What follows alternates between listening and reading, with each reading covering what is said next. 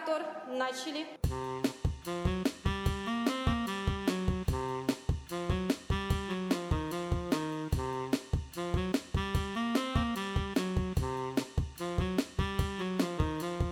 Всем привет!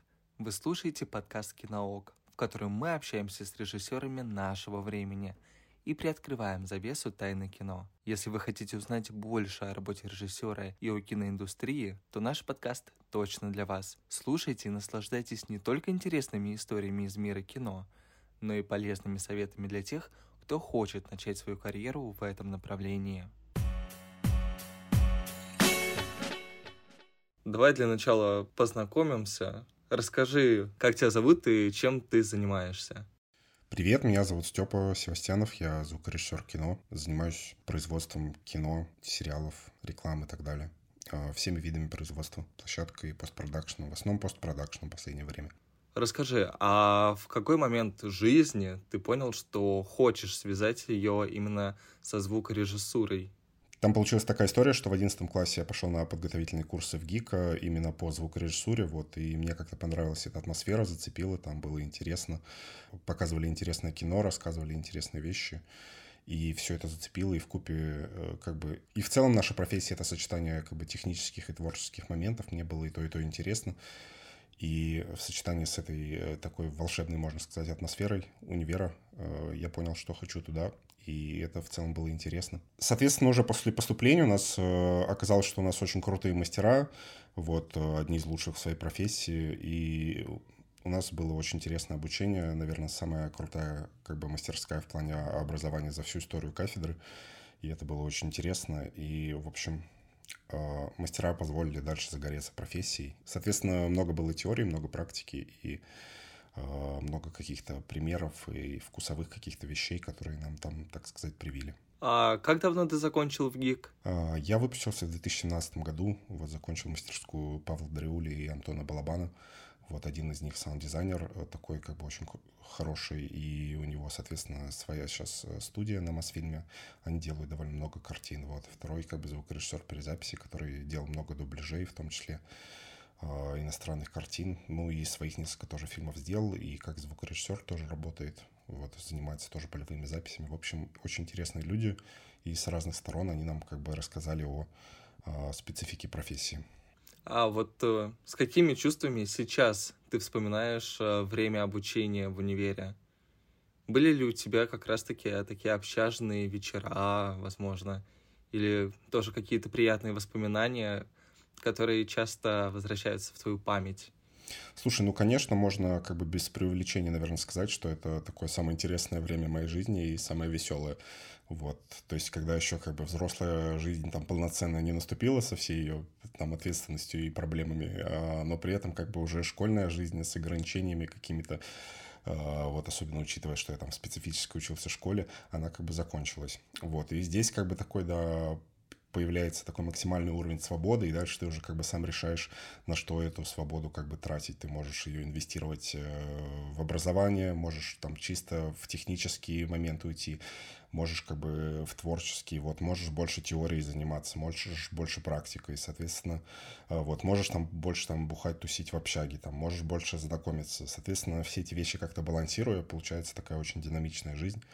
Вот, и это в целом довольно интересно. Особенно учитывая, что образование тоже было довольно разносторонним, были разные предметы и какие-то и более гуманитарные, и более э, такие технические, скажем так, вот, и особенно если уметь э, как бы добывать, так скажем, информацию из преподавателей, э, то это как бы очень такое было интересное, продуктивное время. Вот единственное, что, возможно, я жалею, что чуть-чуть маловато сделал проектов, э, там из-за какого-то там перфекционизма, возможно, в это время. То есть как бы старался делать меньше, но лучше. Вот. Но сейчас я понимаю, что, возможно, надо было брать больше, вот, и пока не настолько как бы заморачиваться из-за качества, потому что ты пока все равно еще ничего не умеешь, вот, и нужно набирать как можно больше проектов. Это вот один из советов тем, кто входит как раз в профессию, то есть не бояться делать, не бояться ошибаться, но при этом найти кого-то, кто поможет вам в этом плане учиться. Вот. Ну, благо, что у нас, конечно, были крутые мастера, которым мы показывали очень много своих каких-то работ. Вот, и в этом плане конечно, все было замечательно. Ну, плюс мы смотрели работы однокурсников, работы других курсов. У нас были как бы кафедральные просмотры, так называемые, где мы собирались там несколькими курсами в рамках кафедры, смотрели и тоже что-то комментировали. Ну, там, правда, в основном комментировали преподаватели, вот, а мы в основном сидели и слушали именно на этих просмотрах. Но вот, например, на каких-то внутрикурсовых просмотрах у нас такая была более, э, что ли, демократичная атмосфера. Но ну, в целом это все интересно, как бы все это дает разные аспекты какие-то профессии. С одной стороны, у тебя есть какие-то метры, там а, именно уже, э, ну, иногда такие уже даже пожилые какие-то люди, которые дают какой-то такой э, свой фидбэк а, с высоты, как бы, допустим, даже иногда советского опыта. Например, у нас вел такой замечательный преподаватель Майоров. Господи, как же его зовут-то? А, и, и Игорь Петрович Майоров, вот. Он, соответственно, э, делал еще ну, начинал, по сути, там его чуть ли не первая картина как звукорежиссера, это вот «Летят журавли» Колотозова, и это, конечно, очень круто. Вот, и, при этом, э, несмотря на то, что он как бы уже довольно в пожилом был возрасте, он, ну, супер интересно рассказывал все, и э, то есть даже рассказывая о каких-то старых технологиях, он делал это настолько увлеченно и как-то настолько интересно, что какие-то детали э, профессии э, технические, даже если интересно там с точки зрения сугубо образовательной, то какие-то другие детали, они интересны как бы до сих пор, и какие-то истории там, э, и при этом какие-то аспекты профессии, они все равно, конечно же, не теряют актуальности. Много было каких-то интересных преподавателей советских времен, много каких-то и более современных. Вот, хотя, конечно, там есть как бы определенные какие-то нюансы э, в университете, как и везде. Вот, и что-то, конечно, можно там сильно улучшать, но при этом, если уметь как бы добиваться, так скажем, своего и где-то там э, прогинать, где ты все равно тебе нужно как-то взаимодействовать с системой, там, например, аренда оборудования, которая как бы делается на ВГИКовской киностудии за ВГИКовские деньги, э, внутренние, как бы, то есть, которые государство ему уже выделяет, вы там рисуете как бы виртуальную смету, и она как бы внутри, э, грубо говоря, как-то тратится. Вот. И даже эти сметы там э, тебе все равно сильно бывают. Ну, это с, я с режиссерско-продюсерской точки зрения говорю, потому что в основном они этим занимались.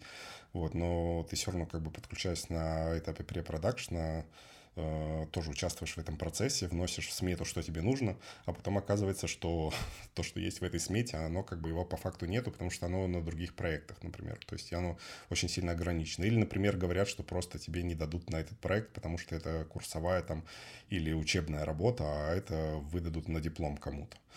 Вот, соответственно, всегда приходится договариваться со всеми, искать какие-то пути решения этих э, проблем.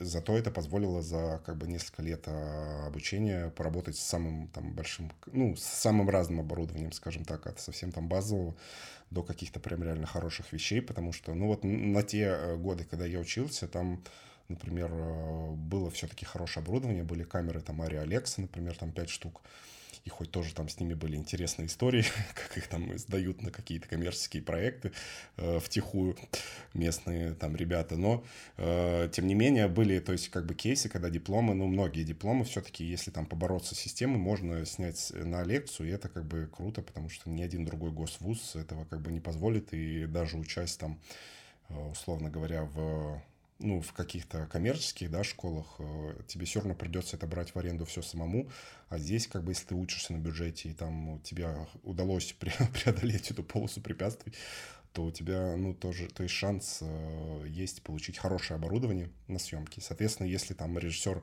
э, находит интересного, заинтер... ну, заинтересованного оператора, скажем так, талантливого, который, конечно же, они хотят снимать на хорошее оборудование. Понятно, что оборудование это не самое главное, но тем не менее им интересно, во-первых, самим учиться, во-вторых, это Э, позволяет лучше там раскрыть какой-то замысел и так далее. Там им нужен, конечно, хороший свет, там хороший грипп, там вот это все и камера, конечно же, объективы. Э, это позволяет получить э, довольно качественное в результате как бы кино, с которым как бы, которое не стыдно внести в портфолио, которое интересно делать по звуку, которое иногда, если, конечно, уже режиссер что-то из себя представляет там к пятому курсу, это получается снять что-то интересное. Слушай, крайне интересный рассказ. Э, просто с предыдущим гостем э, мы даже не выдавались в такие подробности, и оказывается, это реально целый свой какой-то цех внутри вузовский, который существует. Ты можешь вот просто, если подвести черту, так скажем, сказать, что ты получал наслаждение от обучения в университете? Э, слушай, ну да, в принципе, так и есть. Я считаю, что в гиковские годы, наверное, лучшие пока что годы моей жизни, в которые э, я вел такую динамичную, интересную жизнь и хотелось получать новые знания, и при этом еще не было э, какого-то вот этого этапа ну, когда ты начинаешь разочаровываться в своих идеалах и каких-то вещах, которые тебе приходят уже в более поздние годы после универа, там, э, когда ты несколько лет работаешь и что-то у тебя там не соответствует твоим, как бы, э, твоим ожиданиям, скажем так, вот. Но в целом э, в гиковские годы это, наверное, самый интересный период моей жизни, когда было много тусовок, много знакомств, вот, очень быстро соображал мозг, ты как бы огромное количество информации мог усваивать, давали очень много всего интересного, Э, вот, было много практики, проектов, много интересной теории, там э, интересные какие-то работы ты создавал, и софту учился, и железу учился, и искусство учился, и каким-то, соответственно, кино смотрел, кино смотрели мы довольно много, вот. Но при этом, конечно, не забывали, там и студенческая жизнь была довольно насыщенная. Вот я жил тоже в общежитии, у нас там было много тусовок и так далее. Вот, со многими ребятами мы до сих пор общаемся делали с кем-то, соответственно, какие-то совместные проекты и так далее. Вот очень много коллег, конечно, с которыми мы продолжаем общаться до сих пор, то есть звукорежиссеров, с которыми в основном я и работаю, то есть многие мои коллеги — это мои однокурсники. А тем не менее, были моменты, когда ты хотел отчислиться из, из университета? Смотри, у меня не было никогда таких моментов, потому что я, грубо говоря, был в максимальном потоке все, весь этот период обучения. Это как-то максимально все выстрелило, и благодаря крутым мастерам мне прям очень нравилось учиться. Вот. И у меня никогда не было таких моментов. То есть я довольно жадно, скажем так, ел все знания, всех выгрызал. Вот. Возможно, там какой-то четвертый, пятый курс уже у нас стал меньше образования и больше практики, и там как бы я уже больше работал но мне нравилось действительно учиться, и как бы мне кажется, очень много мне дал университет, вот, но прежде всего, конечно, мастера, вот, э, с которыми неимоверно повезло, вот, ну и многие другие преподаватели, там, в том числе с кафедры и другие тоже. Вот, поэтому это, мне кажется, было такое стопроцентное попадание, а то, что там пошло, пошли уже какие-то сомнения, это уже дальше произошло, уже после реального там опыта работы спустя несколько лет. А вот теперь, а, совместив опыт обучения и, соответственно, опыт работы уже, а, как ты можешь описать необходимые навыки для современного звукорежиссера? Смотри, мне кажется, чтобы сейчас быть хорошим звукорежиссером кино, э, нужно быть довольно разносторонним, во-первых, человеком, во-вторых, э, иметь все-таки, наверное, какое-то образование. Мне кажется, это очень большое преимущество, и без образования действительно трудно, потому что э, определенный все-таки бэкграунд э, оно дает, в том числе и технический, и творческий, и это, конечно, важно, и это дает очень большое конкурентное преимущество. Вот. По крайней мере, э, ремесленную э, сторону профессии гораздо даже проще освоить с каким-то системным образованием, которое, соответственно, покрывает как минимум эти аспекты. Но, конечно, разные другие стороны образования, они тоже важны, и и там от киноведения до, не знаю, до психологии. Все это, конечно, важно. Вот не все, возможно, было идеально в ВГИКе, потому что это тоже не идеальная далеко система. Но э, в целом, конкретно у нас на кафедре, конкретно там в моем э, выпуске, это было очень здорово. Э, еще раз отвечая на вопрос, да, то есть что нужно звукорежиссеру сегодня в профессии. Смотри, мне кажется, сегодня звукорежиссеру нужно, во-первых, конечно, какой-то опыт, вот, прежде всего, слуховой, он развивается путем проб и ошибок на старых каких-то проектах, э, ну, то есть на проектах из его прошлого, которые он так или иначе реализовывал. Первые проекты, конечно, всегда будут э, не очень хорошие, скажем так, но к этому надо относиться как бы философски и с позиции, скажем так, э, стоицизма и дальше продолжать развиваться. Вот. Просто не зацикливаться на своих ошибках, а понимать, что это какой-то этап развития. Вот. И, конечно, первые проекты будут какие-то там не очень коммерческие, больше студенческие, и поэтому, конечно, хорошо и проще это сделать, э, пока ты еще молод, пока у тебя есть э, как бы шансы работать э, дешево там, или даже бесплатно и делать много ошибок, и когда ты горишь именно работать за интерес. Понятное дело, что интерес никуда не должен там э, уходить и в 70, и 80 лет, но тем не менее э, возможность ошибок и возможность работать, конечно, без оплаты труда, она э, с годами уходит.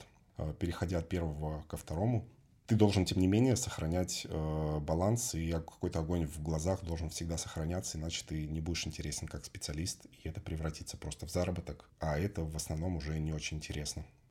Вот в зависимости от того, какие проекты. Но, конечно, если мы делаем кино и какие-то э, действительно стоящие более-менее проекты, то там, конечно, нужен творческий подход. Нужно, чтобы было какое-то творческое видение, какой-то опыт именно э, и понимание того, как как это можно сделать, какие решения можно э, реализовать и какие звуки где использовать и как это сделать с точки зрения фонов, с точки зрения речи, с точки зрения синхронных шумов, эффектов и так далее. Чтобы продолжить диалог, а, теперь хочу подвести к такому вопросу. А для международного сотрудничества и вот таких глобальных проектов нужны ли какие-то тоже вот, может, особенные навыки или характеристики у звукорежиссера? Как ты считаешь? Или, возможно, ты уже своим опытом поделишься и скажешь, как оно реально тоже вот есть? Не могу сказать, что у меня пока какой-то богатый в этом плане опыт. И было несколько проектов. Там э, я делал, соответственно, короткометражку режиссера там Азиза Жамбакиева. Э, который, в принципе, оператор, но он делал короткометражку, вот, соответственно, я делал туда фоноэффекты, ну, как бы, можно сказать, был чем-то вроде супервайзера-саунд-дизайнера, вот, и отправлял уже это на микс э, в Берлин, потому что он выиграл там какой-то грант, вот, это было несколько лет назад, довольно много, там, лет пять назад, наверное, вот, соответственно, там сводили, и мы как-то общались по почте, что-то я туда досылал. Вот, соответственно, еще вот фильм «Китобой», например, режиссера Филиппа Юрьева, вот там я делал диалоги, записывал озвучание. Ну, поскольку герои не могли приехать, мы просто писали физику, там дыхание, вот эти все вещи а, похожими тембрами голосов. Писал там озвучание, записывал туда гуры, то есть э, какие-то речевые массовки, вот. И э, все это, соответственно, как-то сформировав, я отправил туда, то есть речевую часть делал я там, вот, и ее, соответственно, уже добавили в общий микс и сводили все это в Бельгии, вот. Не могу сказать, что там э, сильно какой-то э, интересный они сделали результат, в том числе по саунд-дизайну. Конечно, мне кажется, если бы делали какие-то это э, наши коллеги, там это могло бы получиться интереснее. Но мне кажется, это в том числе вопрос бюджета, просто сроков, плюс там начался еще ковид, и все немножко там посходили с ума в этот момент. Вот. Конечно, картина могла получиться интереснее по звуку, я считаю, но, э, тем не менее, она довольно-таки Э, громко выстрелила в каком-то плане, это было все равно приятно. Э, что еще по международным проектам? Вот сейчас я помогал своему тоже коллеге там Коле Антонову, он помогал делать такой независимый проект американский, вот, который на фестивале Трайбека сейчас будет, называется Break the Game. То есть про спидранершу, которая проходит на время игру Legend of Zelda. Такой, в общем, Э, смесь Твича, э, то есть скринкаста с, Твича, с анимационными вставками, с, соответственно, реальными съемками ее жизни, вот. Она там претерпевает несколько психологических кризисов, вот. В результате, в общем, уходит из стриминга, меняет пол и всякое такое. В общем, э, неплохое кино, вот сейчас будет на фестивале Трайбека. А так, в целом, мы движемся в этом направлении. Пока в основном больше русские какие-то делаем проекты, то кино, там, то сериалы, как пойдет. Вот, и то много сейчас тоже помогаю кому-то монтировать что-то и так далее. О, какие еще международные проекты? Ну, в, тех или иных проектах все равно часто есть какие-то иностранные, о, скажем так, иностранные участия. Вот именно с точки зрения производства, наверное, вот эти ну, что-то еще там, не знаю, вот «Разжимая кулаки», например, мы делали фильм на студии «Атмосфера», там вот я занимался в том числе саунд-дизайном в составе команды. Вот, и там, как бы, например, монтаж э, и что-то еще делался первично в Польше. Ну, там э, Мухарам, э, как бы режиссер монтажа Кабулова, там вот, в том числе, просто я знаю, что часть работ там делалась тоже в Польше. Ну и многие, на самом деле, проекты, они являются международной кооперацией в отношении Э, отвечая на твой вопрос, э, что важно для звукорежиссера э, в международном взаимодействии, мне кажется, в целом все то же самое, что и в русском, во-первых. Но помимо этого важен, конечно, английский язык, прежде всего. Вот. В идеале, конечно, там язык целевой, но это если вы уже там нацелены куда-то эмигрировать и вливаться в какую-то конкретную скажем так, э, киноиндустрию с конкретной страны. Вот. Но в целом, конечно, важен хороший английский язык, во-первых. А, во-вторых, э, в целом все э, психологические качества, они остаются э, теми же, то есть э, хорошие, ну, хорошие коммуникативные навыки, соответственно, пунктуальность какая-то, умение понять задачи, умение находить там баланс между скоростью и качеством. А, еще добавлю, что, наверное, это понимание других менталитетов, вот, и умение под них тоже адаптироваться, потому что, например, если взаимодействовать с какими-то коллегами там из США, у них, конечно, немного другой менталитет, а, вот, и у европейских э, коллег э, еще другой менталитет, вот, в Азии третий и так далее. Вот, в целом, хотя бы общие какие-то базовые знания об этом, а, они помогут. Ну и в целом, э, если это какое-то именно кино, в котором важен творческий какой-то, скажем так, творческое решение, да, а не просто что-то коммерческое, то важно тоже найти общий язык э, с режиссером, с продюсером, понять, э, какое кино им нравится, что они смотрят, да, то есть э, какое в целом у них снимают в стране кино, да, то есть какие у них референсы, что они, ну, на что они ориентируются. Это все поможет примерно понять, чего они хотят, если они сами не смогут это сформулировать. Если они не смогут, то, как правило, это все равно будет не до конца, частично придется это додумывать, частично где-то э, привносить свое видение. Ну, то есть свое видение, конечно, придется привносить. Э, вот иногда даже целиком придется все самому придумывать. Но, конечно, для общего взаимодействия важно понимать э, все эти аспекты. Понял. Спасибо большое за такой развернутый ответ. А можешь э, рассказать немного про эти фильмы через э, призму себя, так скажем? Есть ли что-то определенное, что ты стремишься передать через свои работы? То есть есть ли в коммерческих проектах проявление себя как звукорежиссера? Ну, смотри, кино в целом бывает э, условно более коммерческое условно более авторское. Конечно, это довольно условная грань, и это многие режиссеры там, э, вроде, условно говоря, там, тех же э, режиссеров «Паразитов» там, или Тарантино, они размывают всю эту грань. Ну, и в целом есть много режиссеров, которые работают посередине, скажем так. То есть и ту, и другую часть кинематографа в своих проектах они как бы показывают. Вот, но тем не менее, как правило, именно авторские проекты интереснее звукорежиссеру как э, автору и творцу, потому что в них можно интереснее сделать э, фоны-эффекты, то есть фоны часто же являются олицетворением там, внутреннего пространства э, героя. Не всегда это требуется, но часто какими-то звуками вокруг можно создать определенную атмосферу, которая подчеркнет там либо драматургию в этой конкретной сцене, либо общее настроение героев, там, э, либо создаст какую-то общую динамику там, повествования и задаст определенную как бы определенную тональность, скажем так, сцене. Вот, соответственно, есть большое количество фильмов без музыки, которые, которые сделаны чисто усилиями звукорежиссеров и саунд-дизайнеров. Вот. Это, в принципе, такая довольно интересная задача, при которой часто уходит большое количество времени именно на поиск вот этого решения. Э, происходит большое количество итераций в работе, э, и в ходе этого образуется какое-то интересное звучание, которое позволяет нам э, глубже погрузиться в героя, точнее раскрыть э, режиссерский замысел, довести до зрителя драма- драматическую ситуацию. На самом деле здесь проще как бы говорить на каких-то примерах. Э, есть как бы много каких-то коллег, да, у которых это интересно получается сделать. Э, вот, и это оставляет какое-то... Ну, то есть это позволяет фильму воздействовать на другом уровне. Можем вспомнить там работы, там, например, звукорежиссера Кирилла Василенко, там, или вот тоже какие-то там работы, я не знаю, Павла Дриули. На самом деле очень много есть таких примеров. Вот у нас, э, может быть, э, их меньше, хотя тоже не факт.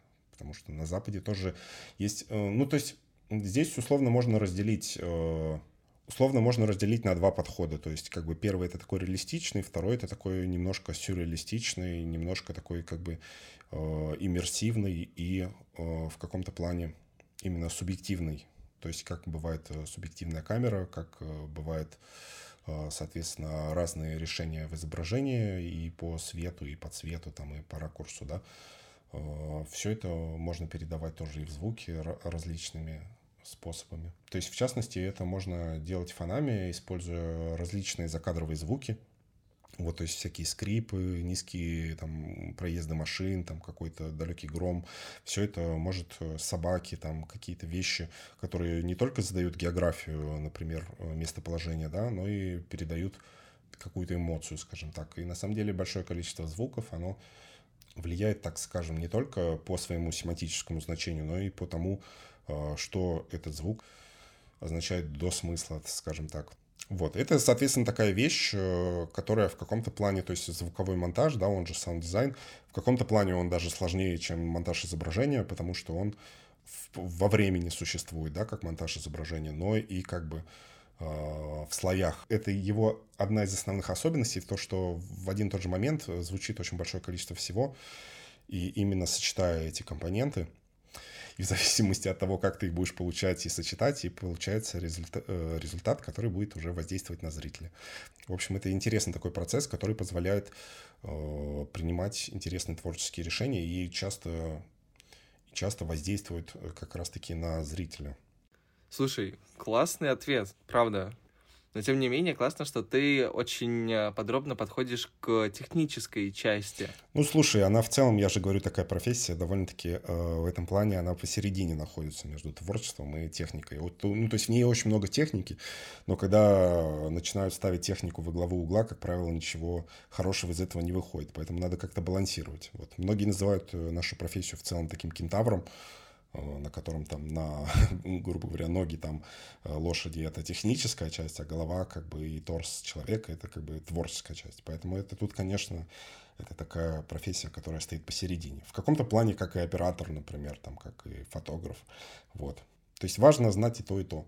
Потому что если ты будешь там крут там технически, я даже имею в виду Э, даже не столько технически, даже если у тебя там будет хороший слух, ты умеешь там хорошо сводить, эквализовать, там компрессировать, там делать интересные какие-то миксы.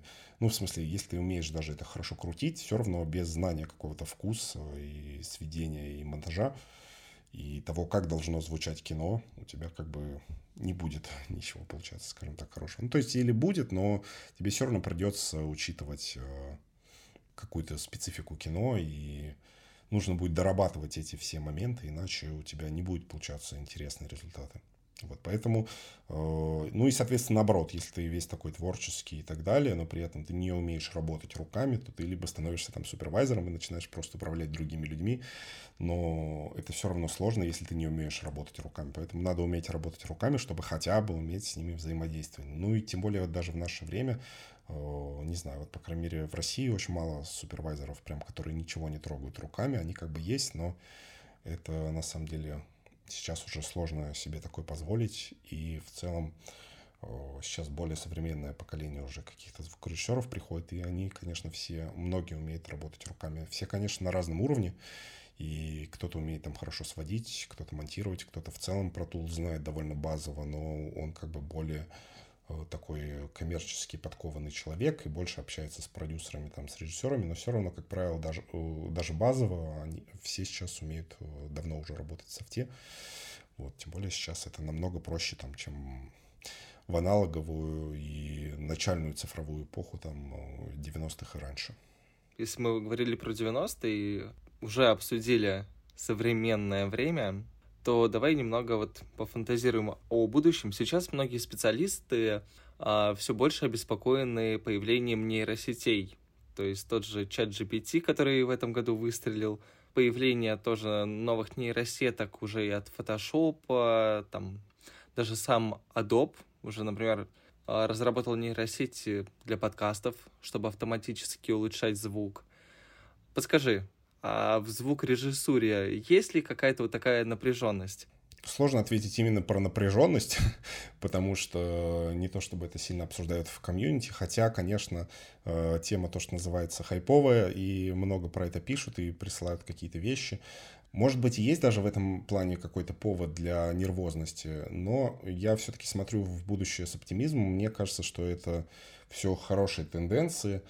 И на самом деле в той же звукорежиссуре кино есть очень большое количество э, областей, которые до сих пор требуют много так называемого manual labor, то есть ручной работы и вот этого как бы репетативного, такого унылого ручного труда, там, например, укладка синхронных шумов. Ну, конечно, это нельзя назвать прям вот в чистом виде репетативным и унылым трудом, и такой как бы типа работой без э, задачи и без ума. Конечно, это не так.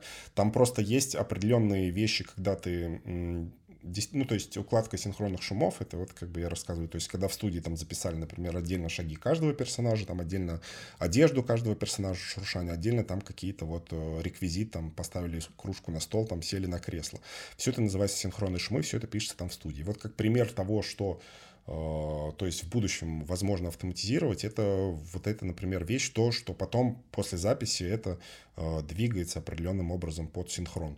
То есть, по идее, э, там нейросети уже давно должны уметь анализировать изображение, в какой момент именно происходит там постановка шага, там в какой момент э, там э, люди там жмут друг другу руки там со звуком э, таким тыщ. Вот. И по идее все это должно автоматически уже давно синхронизироваться. Но пока этого нету. Во-первых, потому что это все рабочие места. Во-вторых, потому что киноиндустрия в целом не супер такая большая, чтобы все это разрабатывать. Хотя, конечно, есть определенное количество там различных стартапов, но пока все это еще не работает достаточно хорошо. Это третья причина. Еще четвертая причина, например, потому что кино — это все-таки искусство, и там сложно использовать какие-то алгоритмы зачастую. Например, какие-то вещи требуют довольно нелинейных решений. Например, э, то есть иногда, э, даже если мы говорим о синхронности, например, иногда э, лучше будет работать, так скажем, там заниженная синхронность, когда шаги чуть-чуть запаздывают от реального изображения, да. Вот. Это, например, когда э, человек идет далеко, и в целом это естественный акустический процесс, то, что до нас звук долетает дольше. Поэтому нам, естественно, восприятие э, этой, этой вселенной человеком, то, что звук будет несколько запаздывать, да, и, возможно, в такой ситуации чуть-чуть имеет смысл их э, как бы сдвинуть позже, вот. Или, например, часто это относится к каким-то слоям фонограммы, например, там какой-нибудь удары там, например, не знаю, там ногой там по какой-нибудь там по тумбочке, там, например, кто-то ломает тумбочку ногой, ну, к примеру, да, там есть э, различные слои этой фонограммы. Есть какая-то тряска тумбочки, есть именно удары по дереву. Ну, это пишут просто иногда различными слоями, потому что в каждом слое как бы есть какой-то интересный свой звук, а дальше это все как бы э, объединяют, да, это так называемый лейеринг, который используется и при монтаже эффектов там различных и так далее. Вот. И, допустим, это записали, все. А как это будет именно звучать хорошо, это как бы нейросеть не поймет, потому что у нее нету в этом плане как бы вкуса, как это будет хорошо звучать, да. Потому что, например, нужно, чтобы сначала был удар, а потом как бы э, колебания вот этой тумбочки, да. А он как бы, например, э, во-первых, он не поймет, к чему относится колебание, потому что оно может относиться к внутренним, внутренностям каким-то тумбочки, которые в кадре как бы не видны, да, и он это просто не поймет.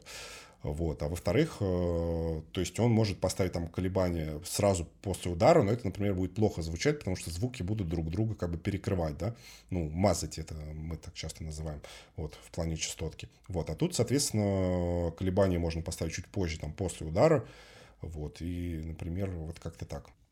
Вот, поэтому, э, то есть мне кажется, что если они заменят монтаж, это будет э, хорошо в каком-то плане. Но, во-первых, не везде получится его заменить, потому что где-то это вкусовая такая вещь и влияющая именно на дизайн.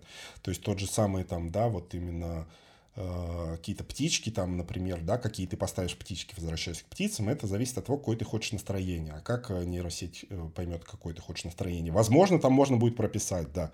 Но как бы как тебе сказать, даже те же воробьи, да, они бывают там, условно говоря, там 50 видов. Ну, не по, я имею в виду, да, не, не по биологическому виду, а по виду того, как это звучит, да, они могут быть разреженные, они могут быть там частые, они могут быть там какие-то вот типа такие больше акустики, такие во дворе прям, могут быть какие-то прям крупные, могут быть какие-то там единичные где-то далеко. И это все как бы такие вещи, которые вкусовые все-таки очень. Это как художник-постановщик выбирает как бы там обои, да, а оператор выбирает там э, этот, как это называется, фильтр на камеру. Вот то же самое примерно и здесь.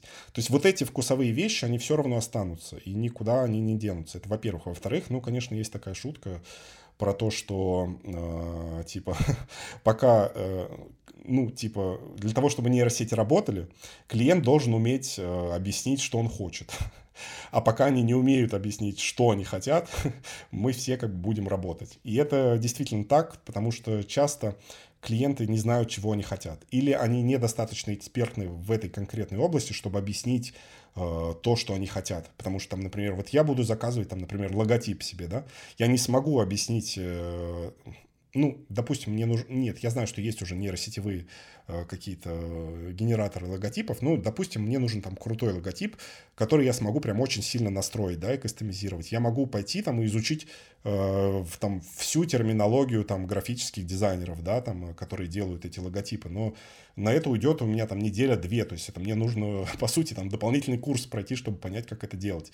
Вот. А режиссеры, они, особенно начинающие, они не знают как бы звукорежиссуру настолько, чтобы там как-то э, уметь все это объяснить в тех терминах, которые будут понятны, условно говоря, машине. Вот. А, соответственно, если это все упрощать для режиссеров, то это и будет как бы, ну, допустим, если упростить, да, там количество выборов, там э, описание, да, возможно, это будет работать, тем более в каких-то там видео на YouTube. Но, конечно, наверное, все-таки в кино, где э, более тонкая работа, более важный, как бы, э, более важный эффект имеет каждое решение, скажем так, они же там зачем-то выбирают, я не знаю, там э, сережки там черные, а не серебряные у актрисы. То же самое и со звуком как бы всегда происходит. Поэтому я не думаю, что нейросети полностью нас когда-то заменят, но если они упростят монтаж, если они упростят какие-то э, технические вещи, это будет здорово.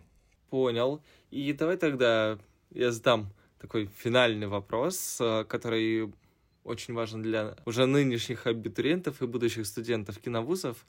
Какой совет ты бы мог дать э, будущим э, режиссерам, звукорежиссерам, сценаристам и людям других кинопрофессий?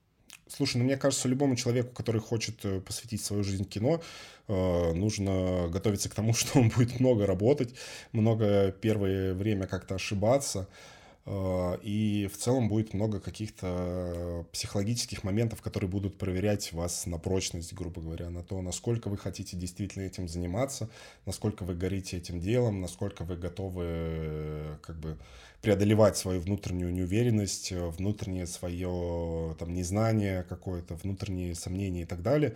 Вот. Но в целом, конечно, если это действительно ваша профессия, а если это так, то это станет понятно там через несколько лет, Э, то нужно просто продолжать делать и учиться у лучших, и не бояться ничего, и продолжать как бы как-то пушить вперед, несмотря ни на что. Получилось очень насыщенное интервью. Правда, интересное не только со стороны взгляда на современную профессию, но и технических особенностей, которые вот, э, с которыми ты сталкиваешься как звукорежиссер. Наверное, каждый проект — вот, спасибо большое за то, что согласился принять участие в нашем молодом проекте подкасте «Киноок». Был рад крайне, правда, пообщаться, услышать экспертное мнение. Да, спасибо. Подписывайтесь на мой канал в телеге, не знаю, там оставите ссылочку. Да. Я пишу, э, соответственно, там про звукорежиссуру. Больше интересно, наверное, будет специалистам, но, возможно, и каким-то около заинтересованным там киношникам а, тоже будет э, интересно. То есть я не ставлю задачу э, какой-то прям э, вести популяризацию для всех, то есть это скорее такой локальный звукорежиссерский пока что канал. Но думаю, кому-то точно будет интересно, так что оставь, оставим ссылочку. Вот. Еще что, планирую выпускать какие-то свои фонотеки. Вот сейчас живу в Тбилиси, тут, соответственно, отпишу город и издам именно фонотеку Тбилиси. Дальше издам какие-то, возможно, старые свои фонотеки, например, фонотеку Петербурга, интересных каких-то записей, Москвы, вот, и так далее. Возможно, какие-то тематические еще там фонотеки есть тоже идеи там выпустить фонотеку собак, например, там интересных каких-то далеких, атмосферных и так далее.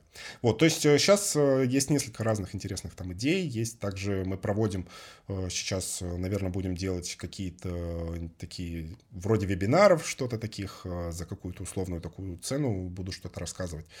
Вот, так что подписывайтесь на канал, там буду про это рассказывать. Сейчас вот планирую сделать про field recording там про полевые записи, в общем, рассказать, как их круто писать и как э, выбирать именно интересные звуки, которые будут передавать эмоции, э, как это делать незаметно, скрыто, скрытно, там, чтобы собирать э, всякие интересные звуки. Вот, так что подписывайтесь и в целом спасибо за интервью, удачи вашему проекту. Пока-пока. Все ссылки вы найдете в описании к этому выпуску.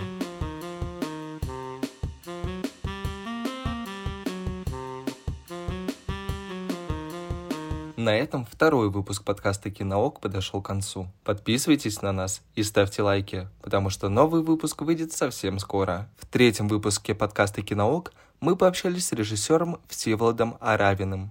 Для записи этого эпизода Он пригласил нас на съемочную площадку. Услышимся. Пока.